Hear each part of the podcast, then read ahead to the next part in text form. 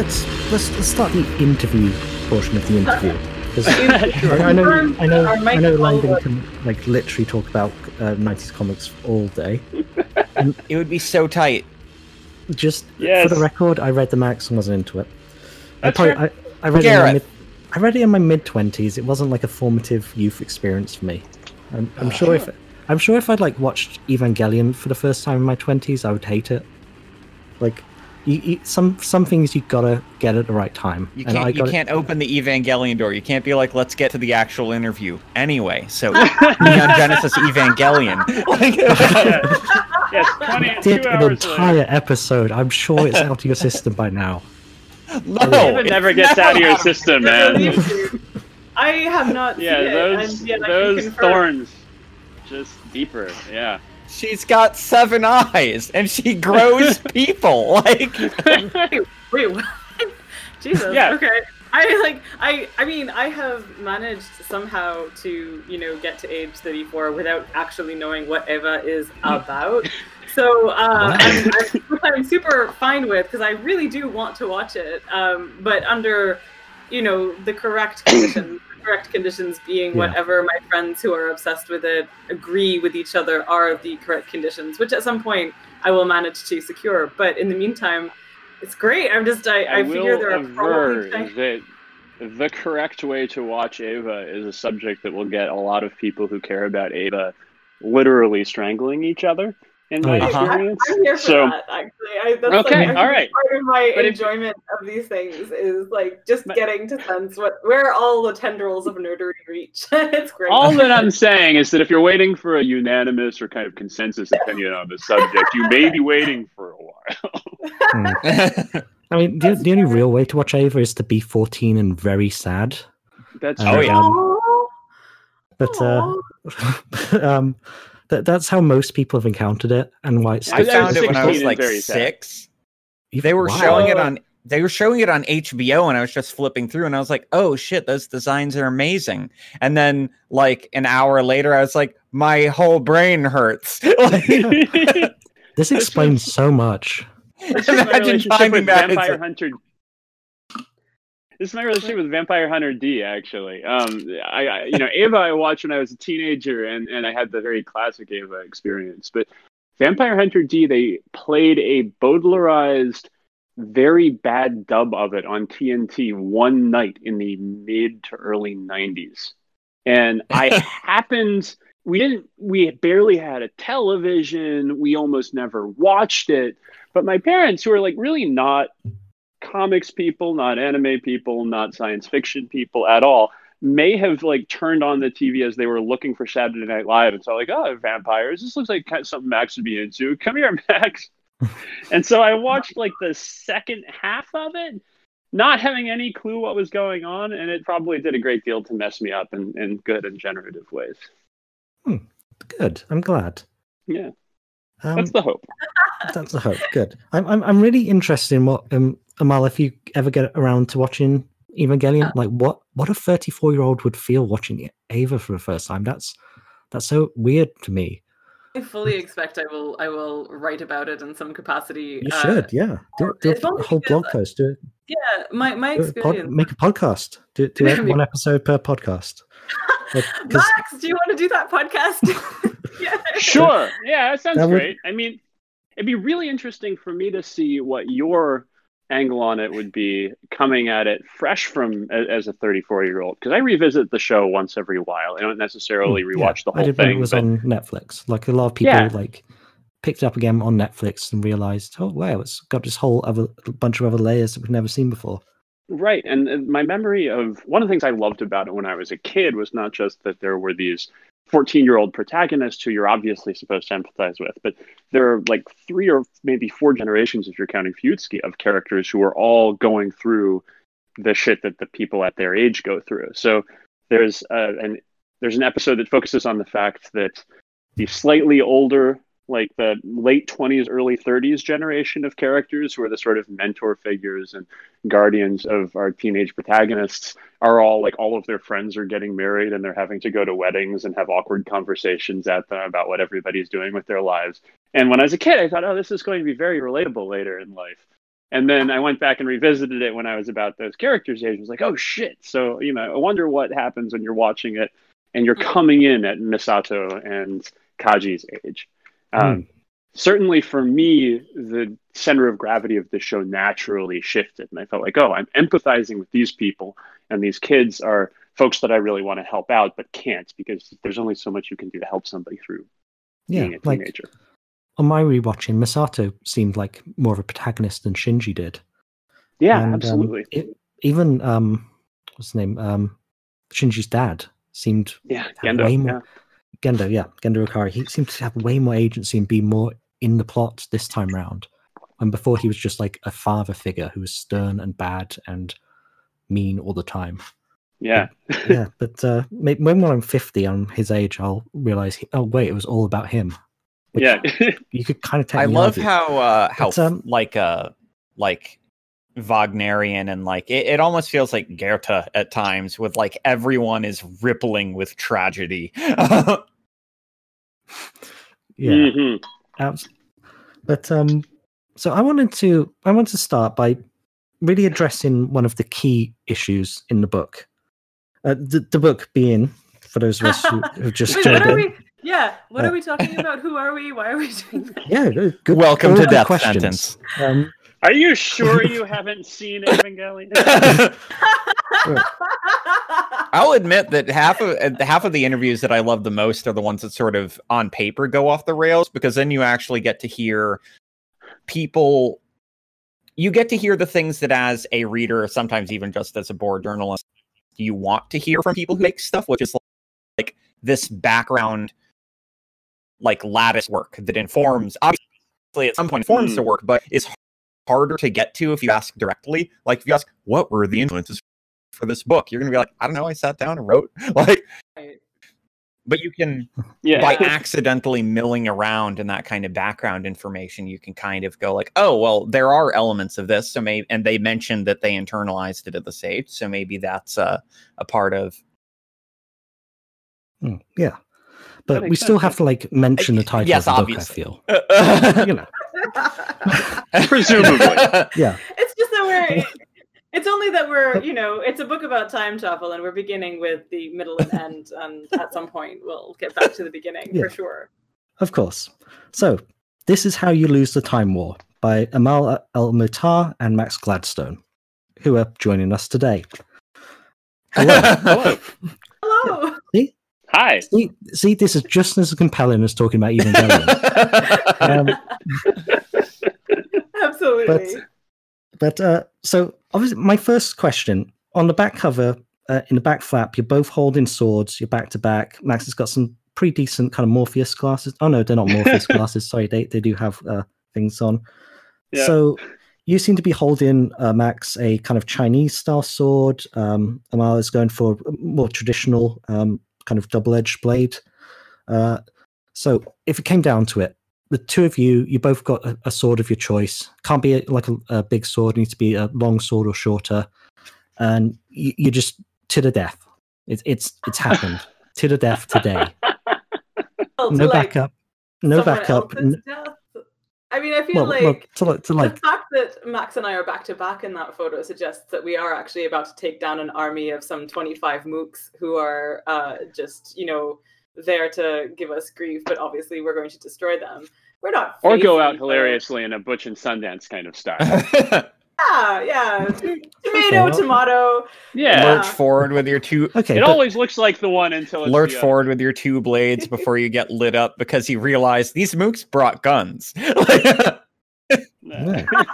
doesn't matter how cool your sword is. For. Right.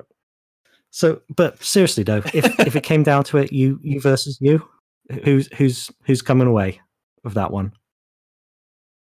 Uh, well, here's the thing. I think that Max is by far the better and more experienced swordsman, but I think that of the two of us, he's also a lot nicer. So, uh, I so I'm not Uh, sure I'd go that far, but it's very nice. you are very very nice. You are very nice. I don't know. I couldn't. I can't fathom that. Not even. No, honestly, not even jokingly. I love Max too much to destroy. so him. then max would also, we write such good books together. Yeah. no, like I couldn't. I couldn't do it. The darkness roiling in Max's heart would compel him to victory. Uh, Th- th- Those glasses What are are pretty talking edgy. He's obviously got some stuff going on. Those are honestly, uh, uh, those are those are transitions glasses. Those are the ones that like darken in the sunlight. So I didn't have any other choice. I got them because uh, I have very light sensitive eyes, which of advantage you can like kind of navigate in the dark pretty easily. Disadvantage if you're out in, in sunlight and you don't have a hat or something, the whole world is, is overwhelming. So, um, Yeah. but it was not an intentional Morpheus situation. But once you add Okay. The Trust you on that little thingy glasses without much frame on them and the long black coat and you've got a sword and everything, then you look like somebody who's going to get profiled in uh, high school in the late 90s. True. Yeah. I used to. I've. I have also very bad uh, um, light sensitive eyes, and um, I had to wear prescription sunglasses to school. And Mm. um, children aren't very kind. And uh, No, they're not. No, they really. No, Speaking of the roiling no, blackness in the heart. yeah, that that that kind of indirectly led to me staying up till two a.m. every Wednesday to watch Evangelion. Oh my god. Oh. It's the hedgehog's dilemma. it is, yeah. I, I can't get close to someone, otherwise they'll steal my glasses and throw them away and break them. You're like, I'm gonna, ri- and then you have to. I'm gonna rip up that big tetrahedron. I need my geometry blood. Yes, One, it's one of the only things I do know about Evangelion is that at some point Gendo, who is a GIF, I guess, uh, has glasses on that are sort of television tuned to a dead channel E. Is that a thing from Eva? No, he and he kind of he kind of pushes them up and they catch the light, which Oh, is kind of a weird one. anime trope. But uh, yeah, I, I should have learned to do that. But uh, the kids at school probably be be or everyone will be my friend if I could do cool stuff like that.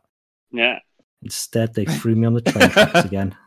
Aw. That that literally happened. Um, Wow. Oh, Oh. Did you did you get out I mean, before the train hit you? well, yes. that's good. But and he's a ghost to this day.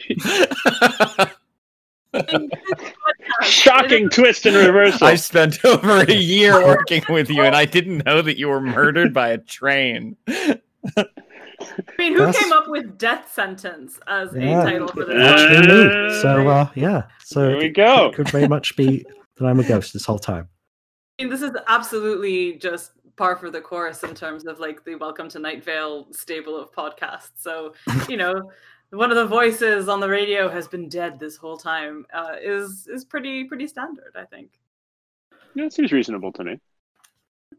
But uh, okay, let, let's talk about the let's talk about the book though, because the book the book the The book, book is really good. I mean, So Thank you. Thank you. yeah, yeah. That's okay. That's book uh, book out of the way. More Evangelion now.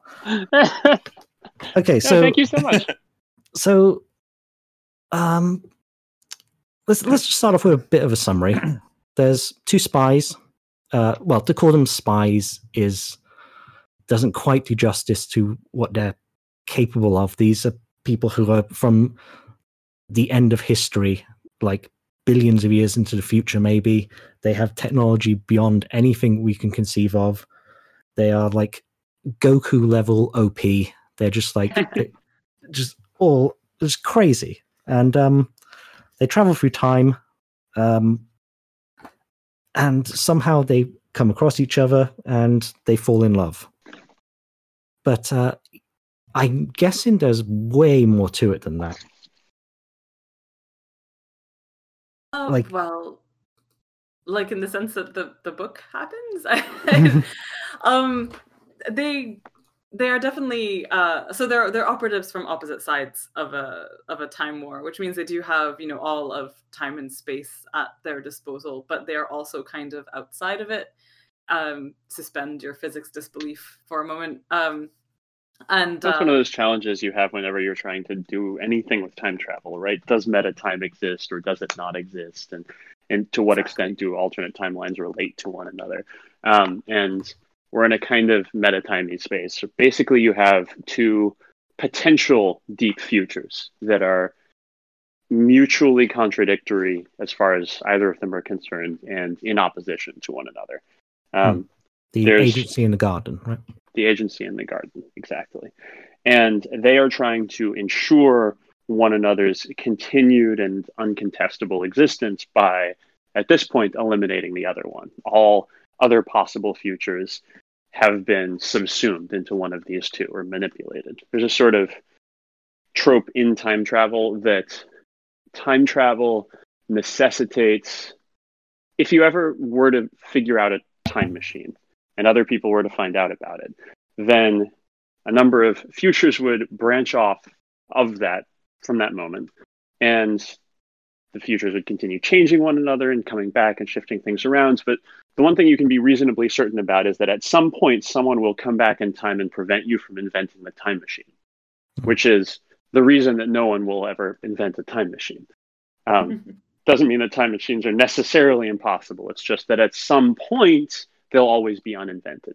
Um, and this is a situation that's kind of like that. These two sides both want to be certain of their existence, and they're deeply anxious and afraid that the other one is going to close them out entirely. So they've sent agents back into the past to infiltrate many parallel timelines and shift them so that they'll lead causally to one side or to the other.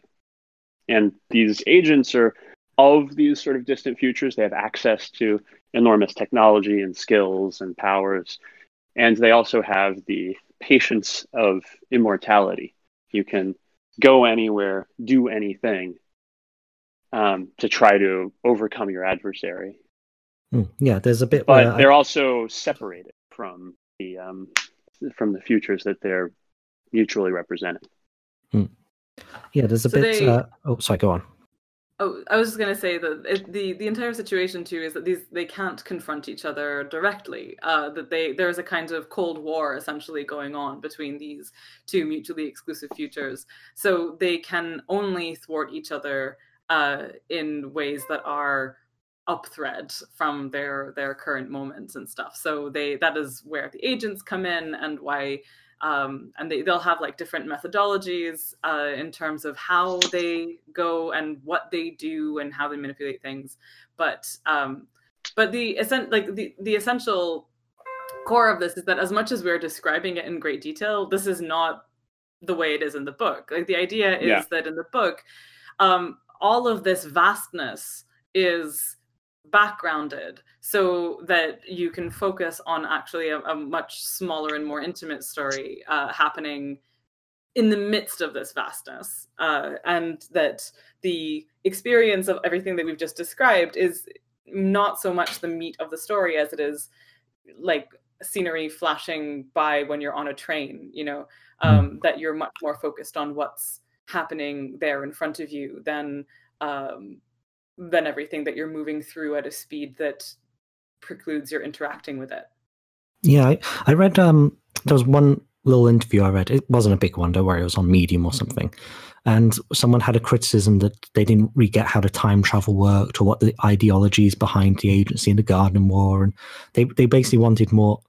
They wanted an info dump at some point, basically, hmm and yeah, that was. But yeah, It's it's can- not like you forgot to put in the information here. This is very obviously. You know, you weren't writing a cyber war story. You were writing a I, love I can I can refer to Yeah. that Yeah. uh, that criticism as uh, like beguilingly illiterate, Um, and that it's like you Oh, read yeah. the whole book, and at no point did you go, "The book is clearly not about that." At no point you got to the end, and you're like, "They forgot to say this." like, I, just, I find that remarkable that they're like, Oh, and they, uh, it's like, oh, this this this prose is so so lush and poetic. It's it's it's clearly like a um. Uh, it, it felt like it riffed in the same realm as like uh, David Mitchell's work of being, it plays with these genre concepts, but in order to tell an actually fairly traditional kind of literary fiction story, and to to do so with rich poeticism, but just using genre elements to like intensify some of and literalize some of the poetic things. So instead of being like um lo- love letters written in bee stings being like a cute metaphor, it's now also real. Um and somehow someone read this and was like, Yeah. Yeah, but how are they traveling through time? Like that's like Did they have a DeLorean? and I'm just I like, mean, how are you? the- this is the thing. How for is, us. how is this going over your head? You, it feels like it should be hitting you right in the face. Like,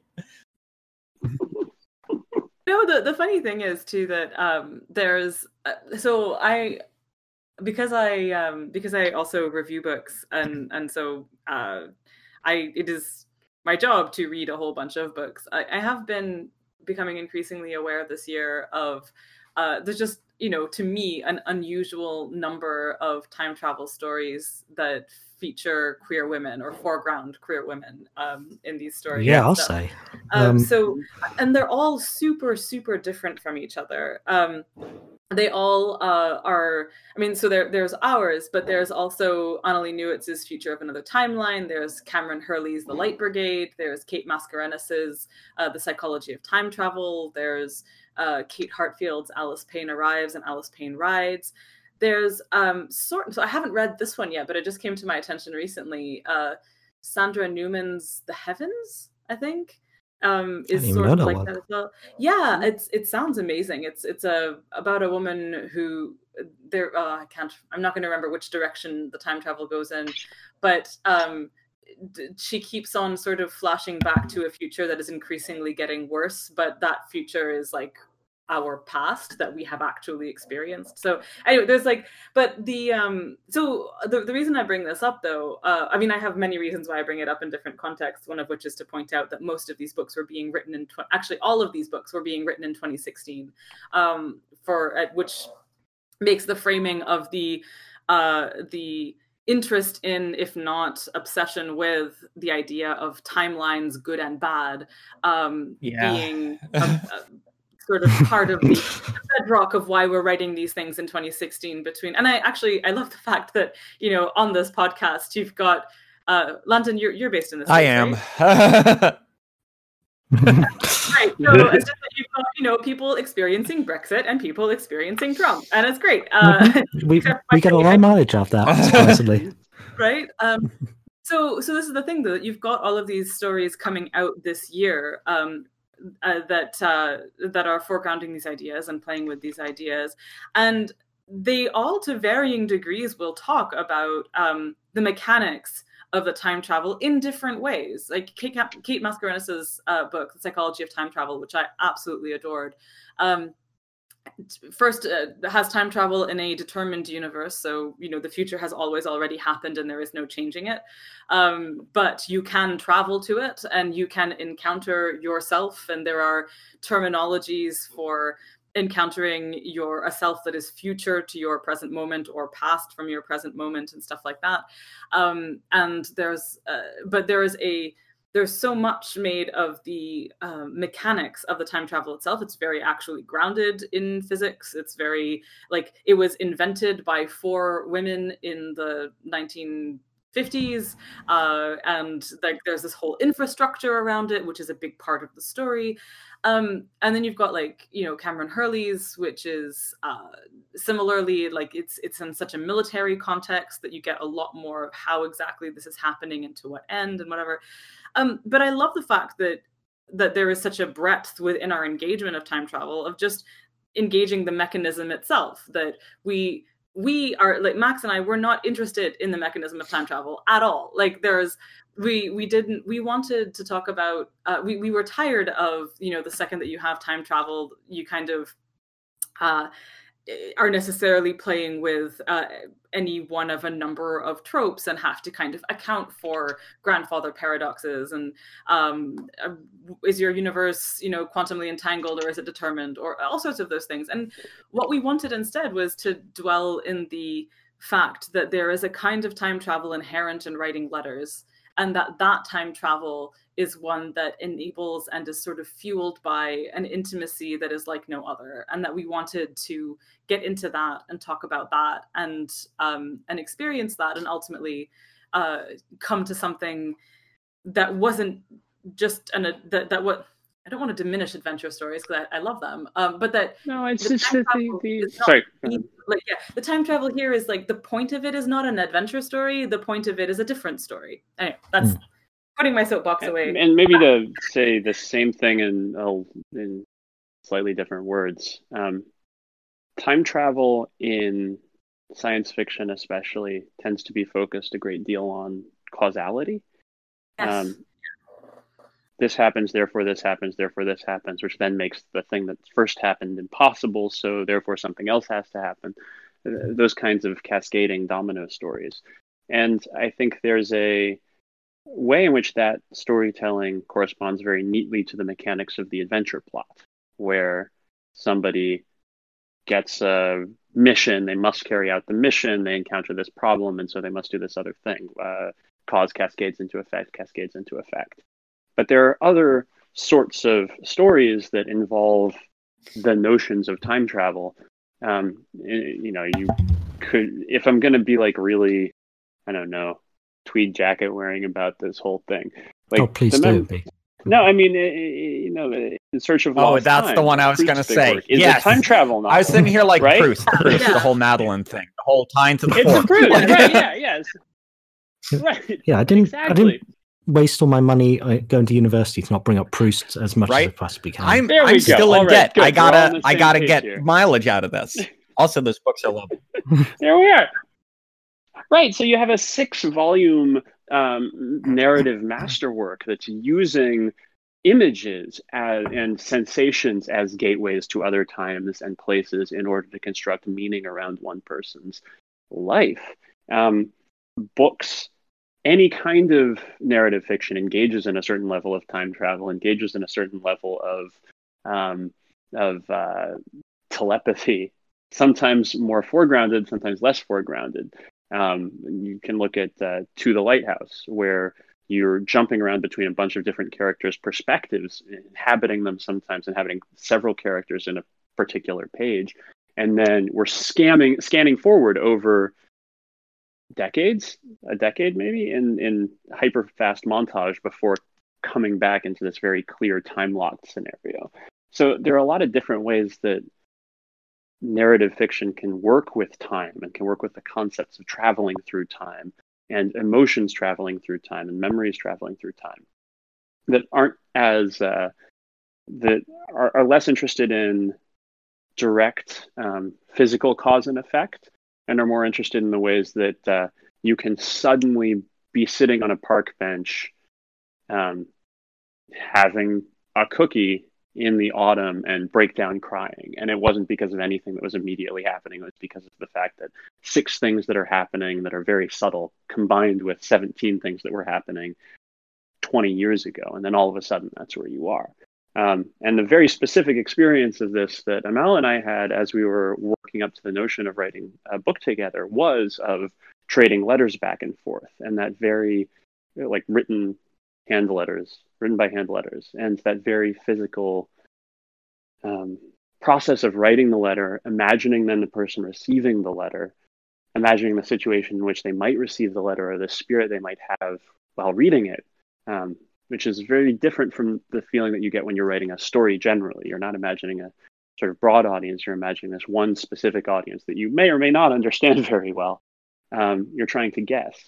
And they're meanwhile trying to guess what's actually going on in your mind when you're putting the words on the page that you're putting there. And then you take all of that and you commit it this what feels like a very vulnerable fragile fallible medium um, that's also not easily machine readable is you know mechanically trackable. People could you could physically open the letter and find out what's inside but nobody's going to be able to read it as trivially as they could read any of my emails. Nobody's going to be able to uh, build a profile of me as trivially as they could build a profile based on public tweets or even direct message conversations.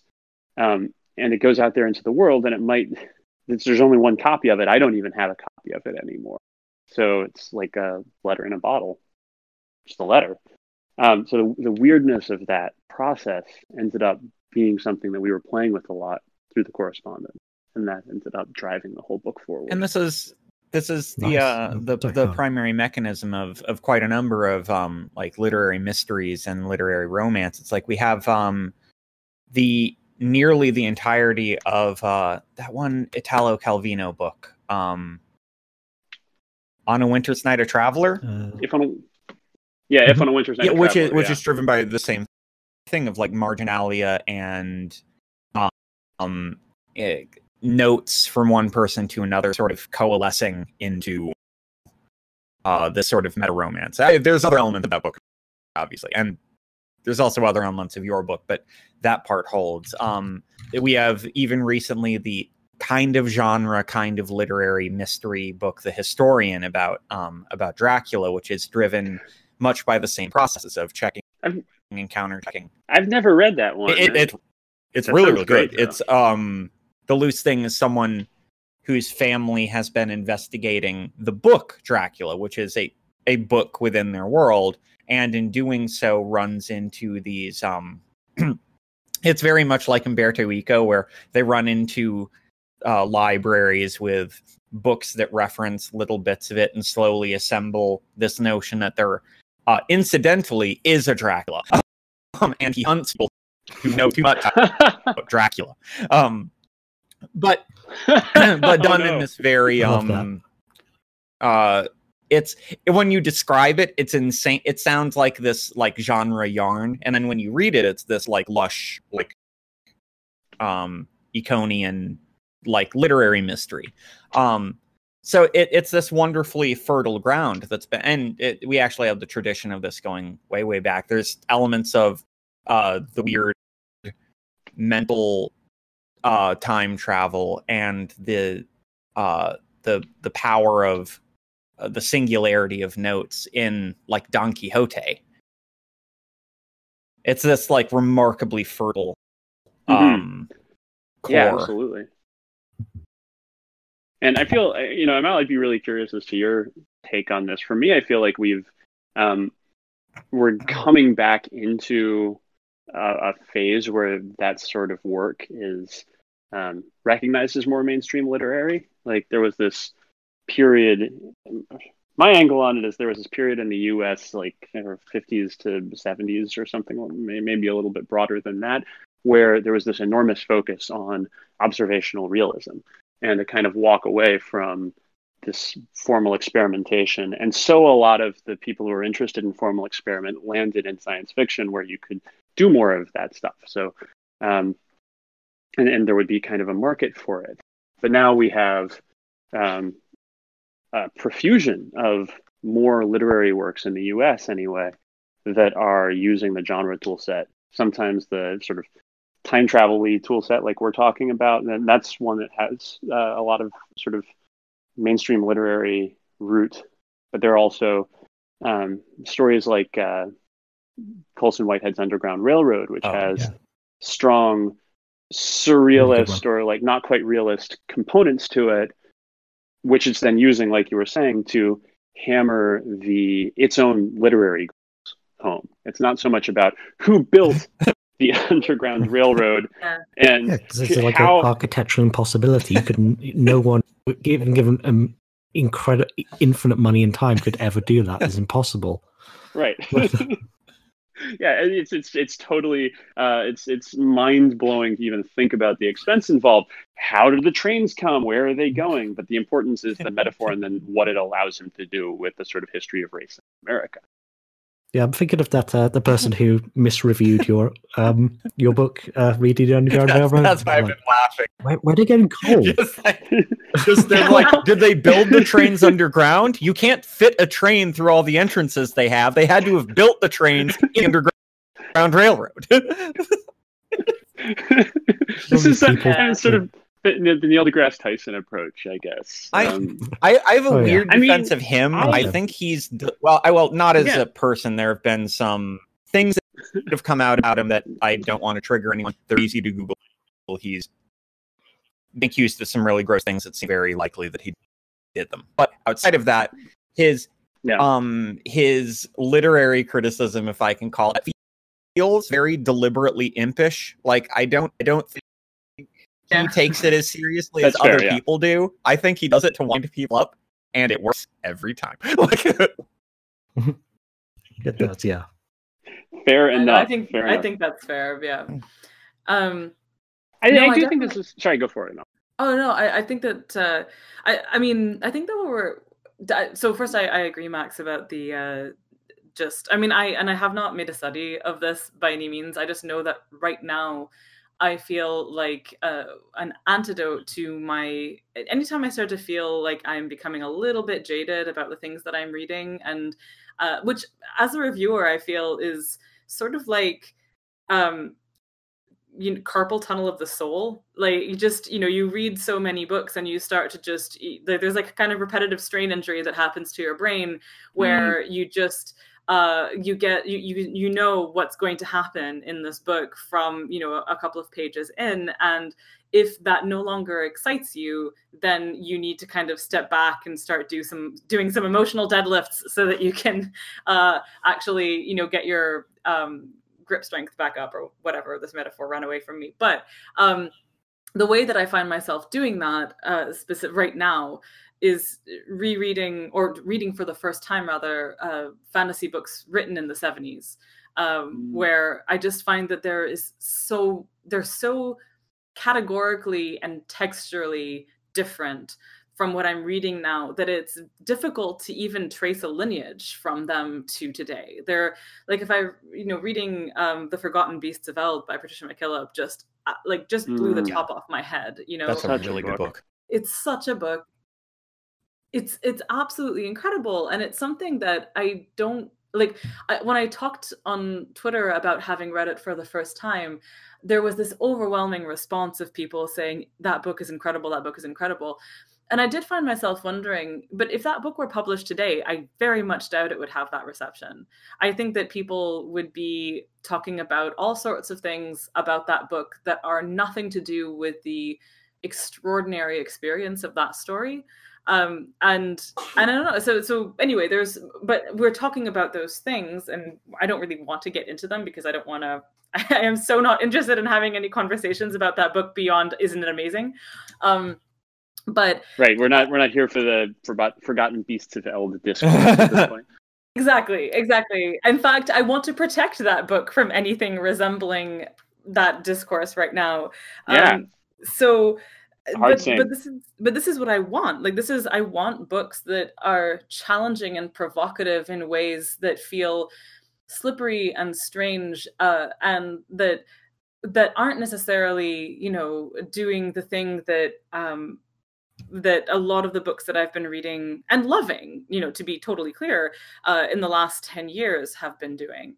Um, so I get really excited by books that are doing something that uh, that might be called experimental even in an academic context and yet i mean you know it, mm. one of the one of the books that most delights me in terms of its reception compared to what it's doing is um, uh, nora jemisin's broken earth trilogy which is doing such staggering stuff narration wise uh, that I hadn't seen recently in genre stuff, and that I would have thought would have been very off putting for a lot of people, especially because there's like there's always some there's always someone complaining somewhere about um, second person present tense, which I love Same. very much to read and to write both. Uh, mm-hmm. And there's always someone complaining about it. And the people who tend to complain about it tend to also be the people who complain about insufficient world building in books that are not about world building. But um, so there's an epic but, fantasy reader out there who does seem to really want a story that has as little style in it as possible. And what I mean by that is not like it, that there's sort of this house style that's like a book written kind of the way that Robert Jordan would write a book. Third right, person right. tense, limited with a general sense of a particular character's experience and narrative and language, but not a great sort of opening of their psyche. It's more like you know who this person is, you know how they act, you're looking from sort of behind their shoulder and they're acting consistently. Mat Cauthon is rarely going to sit down and have a deep introspective think session about what it's like to be Mat Cauthon. And and that's one of the reasons I love the Jordan books and devoured them over and over again when I was in in uh, high school. But all and remain very fond of them to this day. It's consistent. It's readable. It's it's as easy as a clean running brook.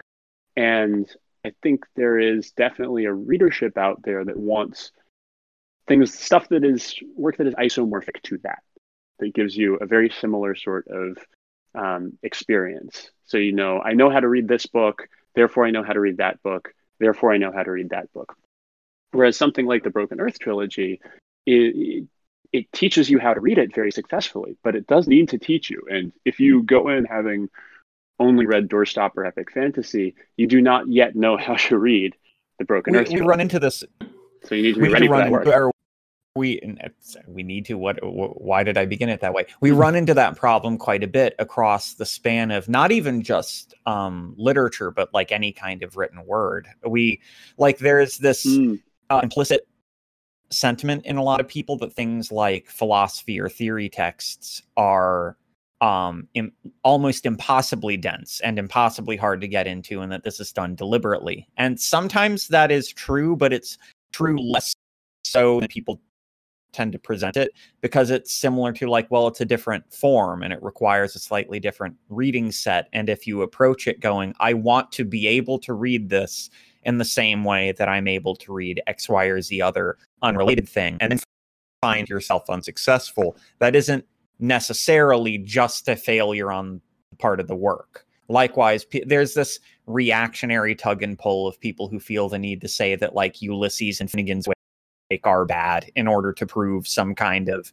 and it's like read, readable Right. texts are also or easily readable texts are also good they're doing a different thing like we don't have to blame yeah, finnegans wake isn't bad because it isn't like this other book they're not doing the same thing um Yeah, we, Right. we saw that very recently with the in another medium entirely with that whole uh, Martin Scorsese saying the Oh God. that thing. Yeah, people. What did Okay. he say? I, I, I came on Right. board. I, I So it was, um, yesterday, and there was like the third layer of discourse The exact this, and I the didn't. exact quote is he said uh like the poll quote that people have been riffing off of because he actually said a lot of stuff but the one segment Mhm. was those marvel movies aren't cinema they're theme parks Hmm. and then he elaborated Yeah. on that saying Yeah. cinema he said cinema to me and he did include the to me part which i think is relevant and gets skipped Mhm. um are real human people conveying real human emotions to other real human people. Um and so it's like i i don't know how i don't know how people are getting worked up over this because it's like well he's right and also he's wrong in all obvious ways. Like do the marvel films contain that? Yeah. yeah. Do they do they do it necessarily as well as some of these other movies? No i don't i think you'd be silly to say that are they trying to? No. Like i don't i don't look at avengers and go you know that wants to rival the works of bela tarr. I mean, they're definitely eh, the thing that I find really amazing about the Marvel movies, though not to necessarily veer the conversation, is that they managed to build a framework for making really consistently great B plus to A minus movies. Like they like, like they're very it's like, oh, I can walk into a Marvel movie and feel like my twelve dollars are going to be reasonably well spent. I've never have I ever eh, there are a couple that are sort of borderline here, and I haven't seen all of them. But my general expected value is I'm going to walk in and have like a fun night at the movies, and maybe something will happen. And the cool thing for me is that within that framework, they've made room for some really cool things to happen. Um, like Thor Ragnarok managed to be a very effective Taika Waititi movie that happened to have a $350 $350 million budget or whatever it had 150 i don't know. Large large numbers budget. And like star the incredible hulk and thor. So that's great. And to me this is also kind of my experience of reading like big two comics versus reading some like something like the maxx for example. You know you can't I'm never going to be expecting to open a big two comic and come out with the experience of reading the Maxx or Zero Girl or Sandman or even you know like the, the, the comics that have a little bit more to sort of build their own world. But sometimes it happens. Sometimes you're opening Tom King's Mr. Miracle, and it's just this like holy I shit fucking love Um, that i i i love the Mister miracle he did um i totally agree with everything you're as saying i just dad- wanted to chime in with like that is a Yeah. goddamn great run It is. It is. And like as a new dad also hit me very much where I live. Um, but uh, yeah, like so the, you you have these you know they've managed to make the Marvel movies have managed to make something that feels to me a lot like the Marvel universe or the DC universe, a stable storytelling platform about larger than life people in which you can execute a super by the numbers superpowered person needs to stop superpowered person from doing superpowered thing sort of plot. And you can also do other stuff. Sometimes it's more inventive. Sometimes it's more interesting. Sometimes it's less. Um, so that, that, that's cool. But i think that does speak to the theme parkiness of it. Yeah. And maybe not the way that scorsese means it right? But that when you're going to a well-run theme park you're not aware that futureland exists when you're in fantasyland you can't see anything from futureland you're in this corner. There's continuity, so you can walk from Fantasyland to Futureland. But when you're in Futureland, you're in a different artistic environment with a different experience that is itself sort of intern- internally self-consistent.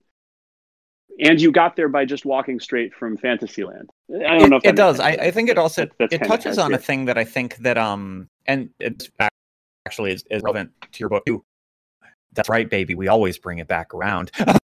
um, is that oh the book is that um in uh genre work, uh, regardless of whether it's sci-fi, fantasy, horror, any any of that kind of stuff, even uh, thrillers and mysteries, have always required the training of walking the line between underground and mainstream work, between personal and corp or personal and corporate uh, created work. That those dichotomies um, which we sometimes see overly simplified as being like there is a morally correct choice to lean in one direction or the other, resolve themselves a bit more dialectically. It's like, well, any even any even decent personal work is going to touch the hands of if they're working with a good publisher it's going to touch the hands of something that resembles a corporate apparatus it's just that those people are trained to respond in slightly different ways so you don't immediately spurn it the way that, say,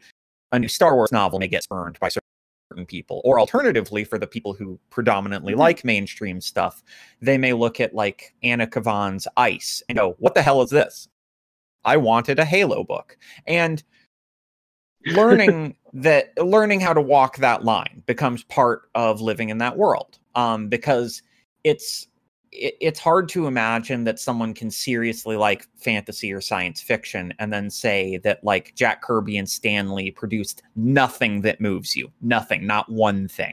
Like, oh, I enjoy comics as a medium. Walt Simonson has never produced something that I think is rich. Like, it becomes very very bizarre to think about that. And it doesn't mean that say Love and Rockets doesn't also move you. Um these are we learn how to navigate that space and go, well, I go to one for one thing and I go to this for another.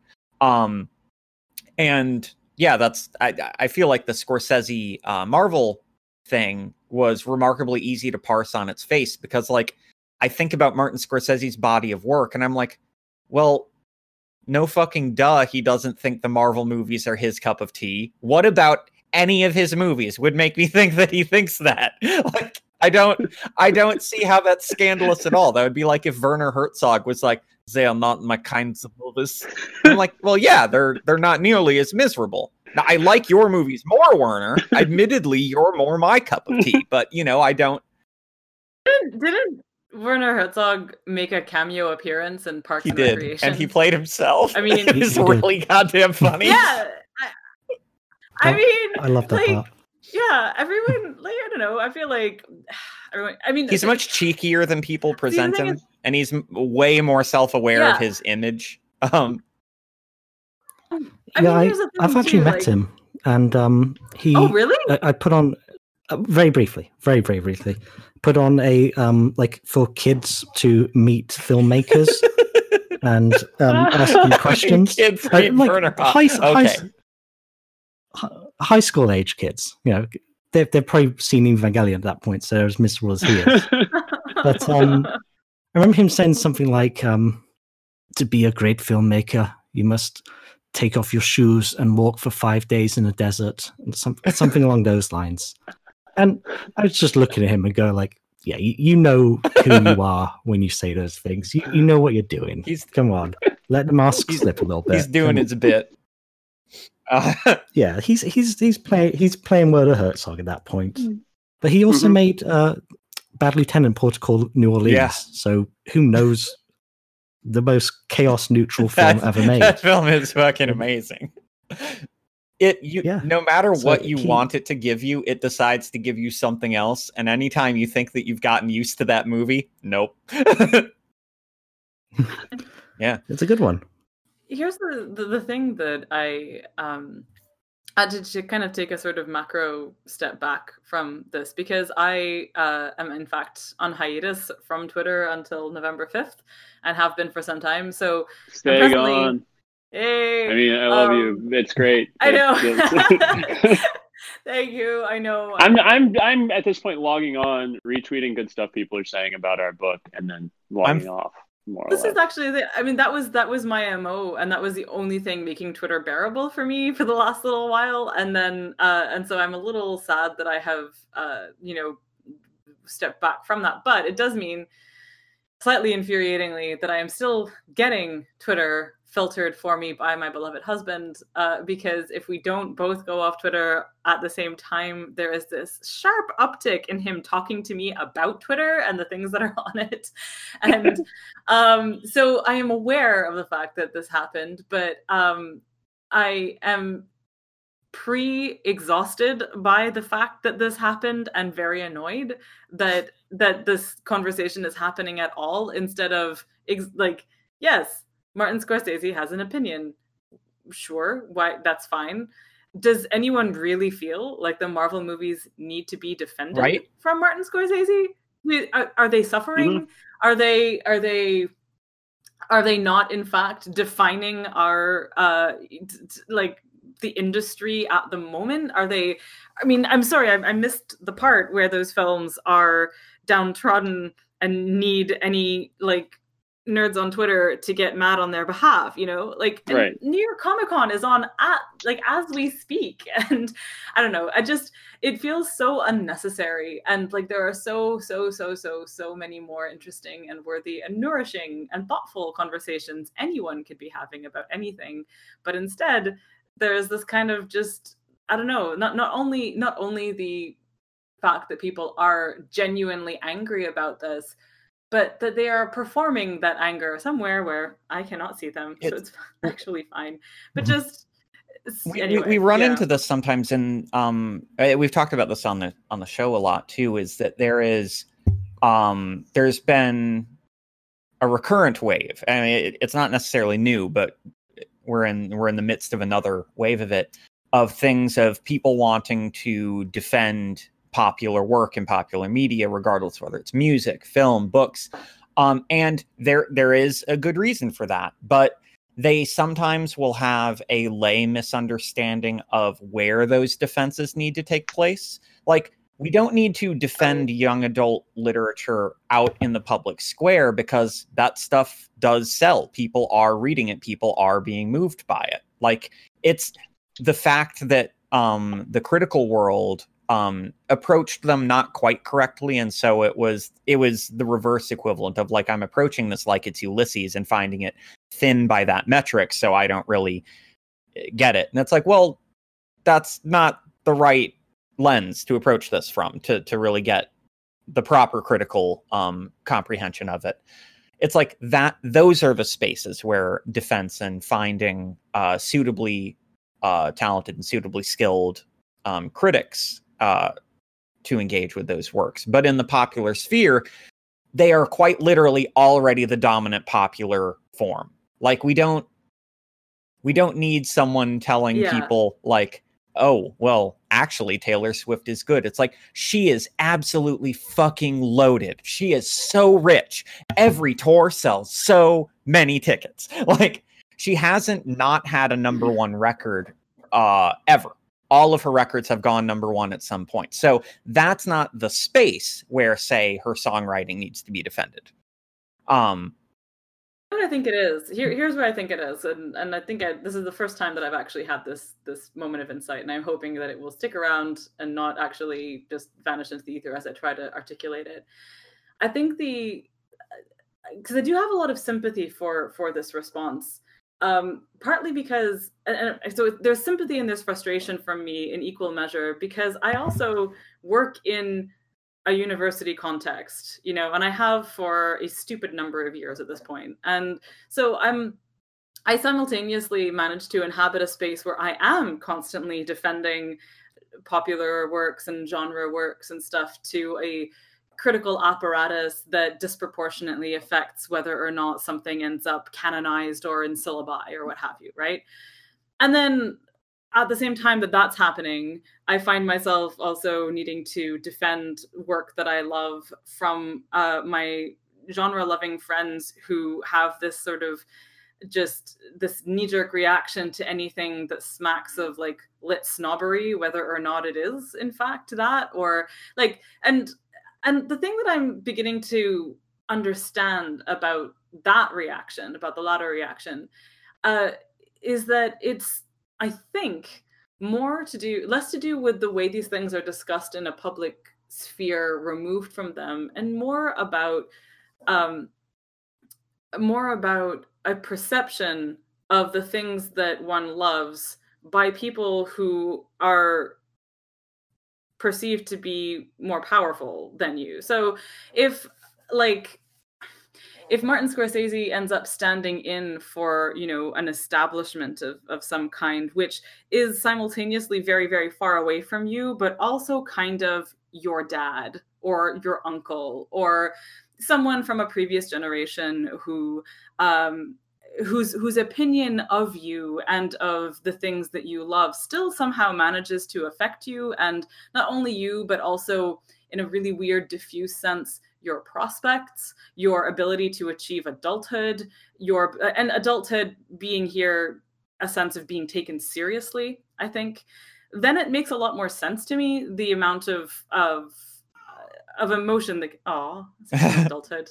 Is that casey? Yeah hi casey um anyway uh but yeah just um does, does this make It sense does. at all I like was- just uh, that there's Um, yeah Yeah, I think the um the, the other component of it is Twitter and Mm. just the fact that everyone is in the same room together all the time.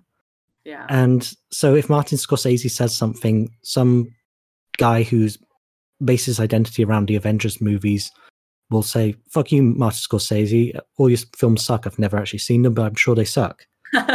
Uh, so with every all these like you know typical uh, comic book fans um will are in the same box with like people who like criterion collection art films and uh, people who like weird japanese gore films and we're all constantly in the same space together and we need to like justify our liking to everyone else because at any point we could be called on it which is kind of why there's been this weird trend in Marvel film stands to try and get like an Oscar for um, Robert Downey Jr. or for um, the uh, Black Panther movie to try and get it like Mm. criti- get that critically approved stamp on things.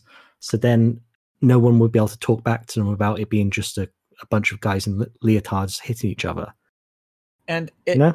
it- it's one Yeah. of those things where I, I I'm definitely sympathetic in a certain way to um uh to a lot of those arguments being someone who and this this isn't even a brag I think anyone who reads a lot I in fact I guarantee everyone on this call has the exact same thing on my bookshelf literally um I have the Penguin full translation of the Thousand One Arabian Nights the like the like 3 volume 4000 page thing and it's next to some manga about spacemen.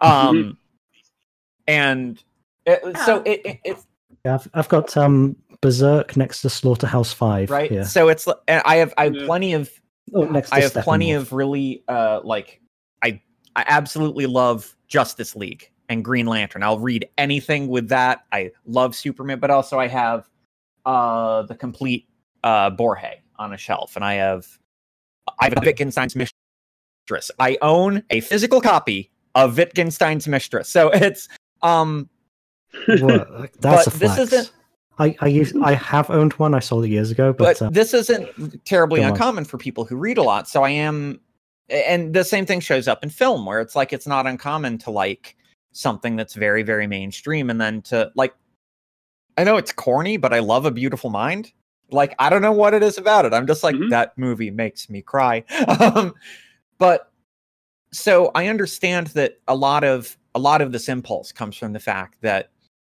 when we are experiencing those pop media we know what we are getting out of it even if we cannot articulate it always. And there's this struggle to articulate that happens in literally everyone. In fact, most of the time, what constitutes a good critic isn't necessarily that your brain is good. That's a weird kind of pretentious way to think of it. It's that you can articulate the things that people are already thinking and feeling and resonating with within this work so that people who are not experiencing those can have it become transparent to them. Uh, we tend to value that more in a critical Mm. capacity because people who are already fans know what they're getting out of it, even if they can't put it into words. But when you find someone who's like, this, this is the thing and the guts and mechanics of it, then suddenly it makes it undeniable to someone who isn't experiencing it. And it makes it perhaps easier for them to feel that. Um, but I do think sometimes we then think that this means that all work has to provide us the same type of thing and that i think is the thing that gets us into trouble both on so i was at small press uh, expo recently and i was talking to some friends there um, about how i like you max i'll watch the marvel movies i haven't seen one in theaters in a long long time but you know i'll, I'll watch them on netflix and i i know what i am going there to get and to diminutize it by saying I'm going there to get spectacle really undervalues like what spectacle is in terms of like pure food for the imagination. Like it sounds weird to say Mhm. like yeah, no, I want to see crazy colors and bizarre color fields and geometric patterns, but it's like people spend a lot of time acquiring illegal drugs to experience exactly the same thing. Like clearly this is a thing that we value. like um David Lynch puts in tons of these I mean, moments of spectacle that aren't I got into an argument with someone about this recently. Most of the time David Lynch isn't thinking in terms of like a logical rational symbolism. It's the intuitive dream symbolism where it's like I may not know why I'm putting this in here, but I know it makes me feel something and I know that thing that I feel feels resonant with this other stuff, so it's going to go in together. Um Yeah, he's he's ultimately doing. Oh, this this is cool. This is a cool idea I've had while doing transcendental meditation. Therefore, it's in my show now. The same way that Michael Bay says explosions are cool, uh, guys rappelling out of ospreys are cool. I'll And have ta- those in my films. It, it doesn't takes a- matter what the, it takes the a context. it takes a weird cool. kind of chauvinism to look to feel that either one of those are getting denigrated when it's like no that's that is the creative process and that is our resonant response to creative work it's it's a weird kind of chauvinism And- to be like no i when i'm watching transformers i'm not getting what those weirdo pretentious uh uh, Twin Peaks likers get out of it. Inland Empire was a mess. I don't understand it. And likewise, it's not a knock on David Lynch when you go like, there is some absolutely bizarre dream logic craft in the mainstream uh, Transformers films, especially as they go on. The most recent one had Merlin. Merlin the Wizard was in a Transformers film. wait, really? was that was that the no, Bumblebee? So- no, that was uh, Oh. uh, I forgot what it's the last Uh, night or something. Uh, A- A- Age of yeah. Last also, there was a dragon. Oh, okay. I watched. Age Also, Sigmar Optimus today. Prime But, got uh, possessed So- by an evil sword. so this may be this may be a little uh, this may be a stretch, but I think this some of this actually does relate back to our book in a way. Um, I was going to say the same thing. I was actually.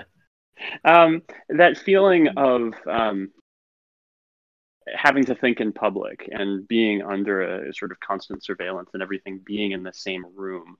Um, I don't know if you felt this way, Amal, but one thing that I definitely got out of taking our correspondence in a more like writing letters, sort of physical one to like getting like actual words in an actual piece of paper and sending them out so that nobody could else could see them was this feeling of like, okay, we're actually going to another room. We're going to have another conversation that people on Twitter are not going to be watching and that randos are not necessarily going to jump into at any given moment. I, it was a little bit of a freedom from the sense that at any given point, any person, no matter how tangentially connected to you, could jump into your conversation, have something to say about it, and have an opinion about why you're terribly wrong. Uh, and, and and that sort of tension between personal privacy, developing friendship, um, the need to perform all felt really live in me as we were coming up with the notions of what Time War was going to be. I don't know if you had a similar experience. Oh, all the time. But yes, absolutely. That that in particular, just uh I, I mean, you know, the thing is that as as we keep talking about this, Max, like just describing and okay, as we keep talking about this, and as I, uh, you know, re- retreat farther and farther away from Twitter into my desperately needed hiatus, um, the just the fact that you can describe that as a normal state of affairs, that oh yeah, it's just a normal feature of life now that you will be having conversations thoughtfully about something with your friends and anyone is with social sanction uh, able to just jump in and ruin your day it's awful it's so mm-hmm. bad it's so bad that that is such a normal thing um hmm. and uh but but definitely there was so that that sense that you could figure out what you think about something in a way that is like journaling but with another person there um yeah. was also it, it felt it it felt very precious and and precious in the sense of treasure not in the sense of denigrating something. Um but also i'm reminded too of um especially when we were talking about the uh about proust earlier um that i i wrote a story called madeleine uh that was I think in the packet of stories that I sent you that like basically and yeah. the reason Max and I ended up um, writing together was in part the fact that as we were writing letters at one point um, Max was writing me letters while he was on tour for a book. Um, so he would be writing letters and I'd be receiving them, but I couldn't reply back to him because he was always on the move. Uh, and at that point, uh, he started reading uh, short stories of mine that I'd sent him instead. And one of them was Madeleine, which is a story about a woman who, um, as a consequence of a of a clinical trial for uh, Alzheimer's medication gone wrong, uh, starts to experience these unnervingly real hallucinations where she seems to be going back in time through like sensory uh, triggers.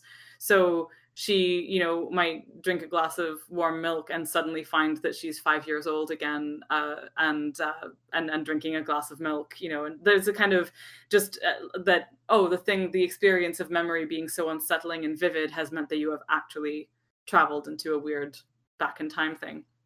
Um but that story was was very much about in in a lot of ways the experience of new friendship and of the way that when you become friends with someone uh, and and have all of the new relationship energy that comes with that uh, that you do start sharing your histories with each other.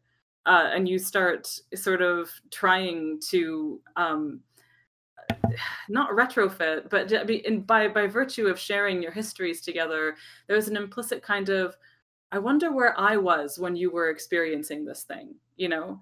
Um, a kind of mm-hmm. like we, we did not know each other yet, but I mean, it, it's it still sort of blows my mind that we did not know each other, but we were in the same place in 2012 at the World Fantasy Convention in almost Toronto.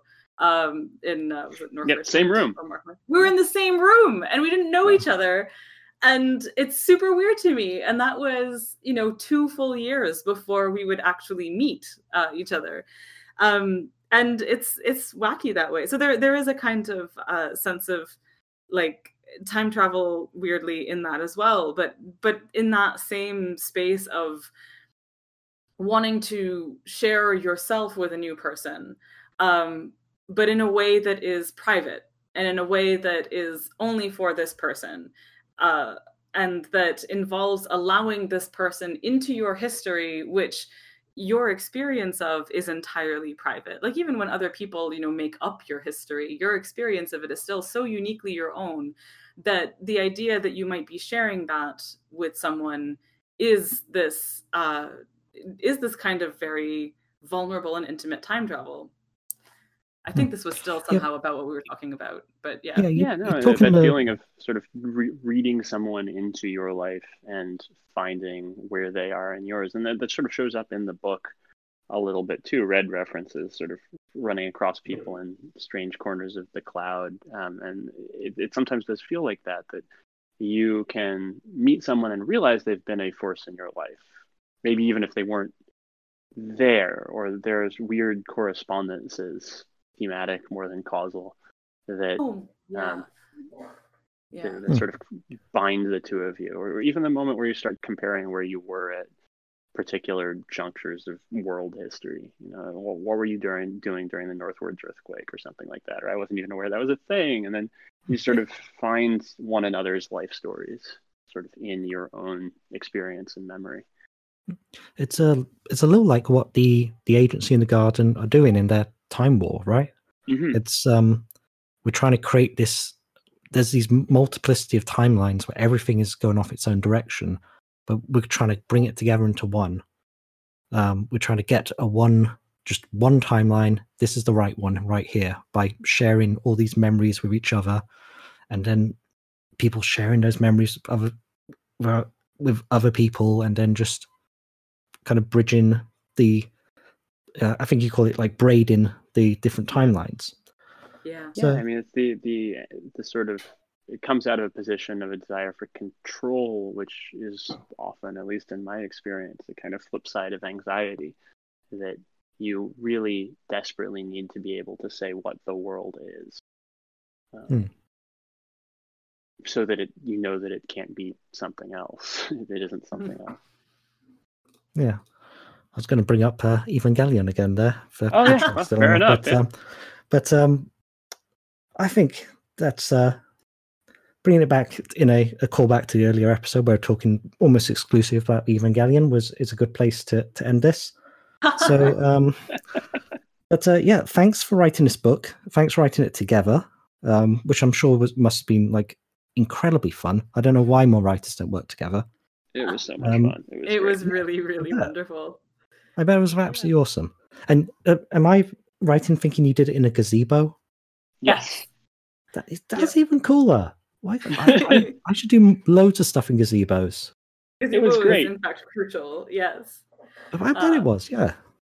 Yep. But um, yeah. So, folks at home, go out and pick up from JF uh, JoFletcherBooks.com or you know the bad place you can get books online. Uh, your this is local how- waterstones local Waterstones, yeah. Or um, uh, you could go if you're in Portland, go to Powell's. Powell's is a great bookshop.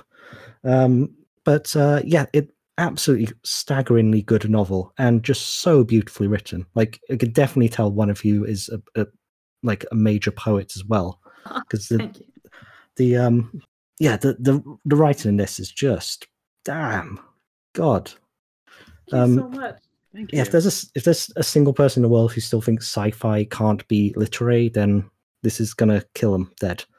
Uh, so, which they kind of deserve at this point because you know you, you should have you should have got over that uh, idea years ago. But um, yeah, if you're not some- already, then you deserve what you get. yeah, exactly. So um, yeah, Max will kill you with his uh, Chinese sword. I have to say, both the swords are in fact Max's swords. Um, I, I, yeah, I kind of pegged him as a sword I guy. do, I do he actually does. I only- also um, have. I don't have that many. But That's how many do you own total? Uh, so I've got those. Those are the only two medals that I have in the I have a one or two sort of wooden practice swords that have stuck around from various things I've done in the past, and I have some fencing equipment in storage somewhere.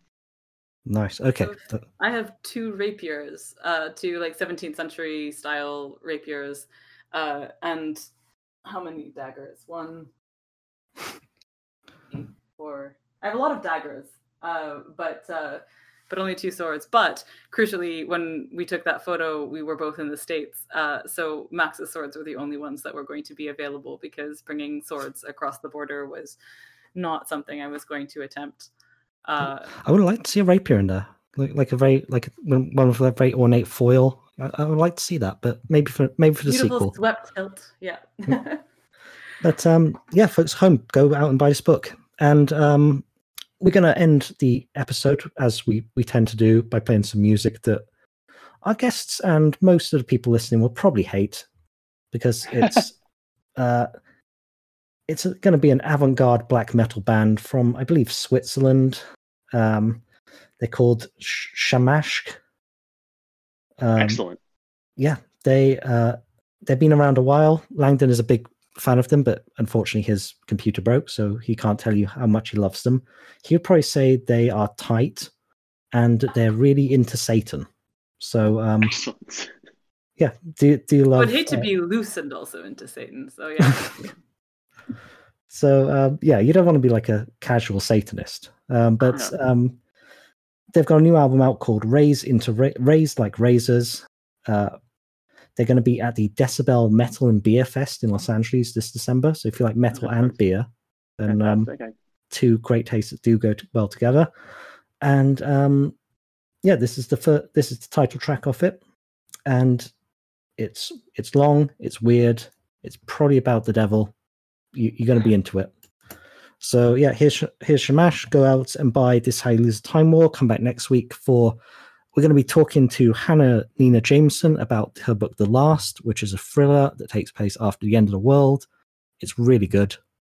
Um, it's much much longer than uh, Time War, which is a, a breezy like 200 pages. This one's like 400. So I'm going to be pretty tired next week, but it's it's also a damn good book. So oh, and go back and listen to our episode with uh, Tamsin Muir where she talks about Gideon the Ninth because a I must she listen to that. yeah one one she really likes this b- the, you guys' book, so yeah, she she's a fan. Hey, I Yeah, love her and book so two- much. Two because yes, we talk it's great. It is so good, isn't it?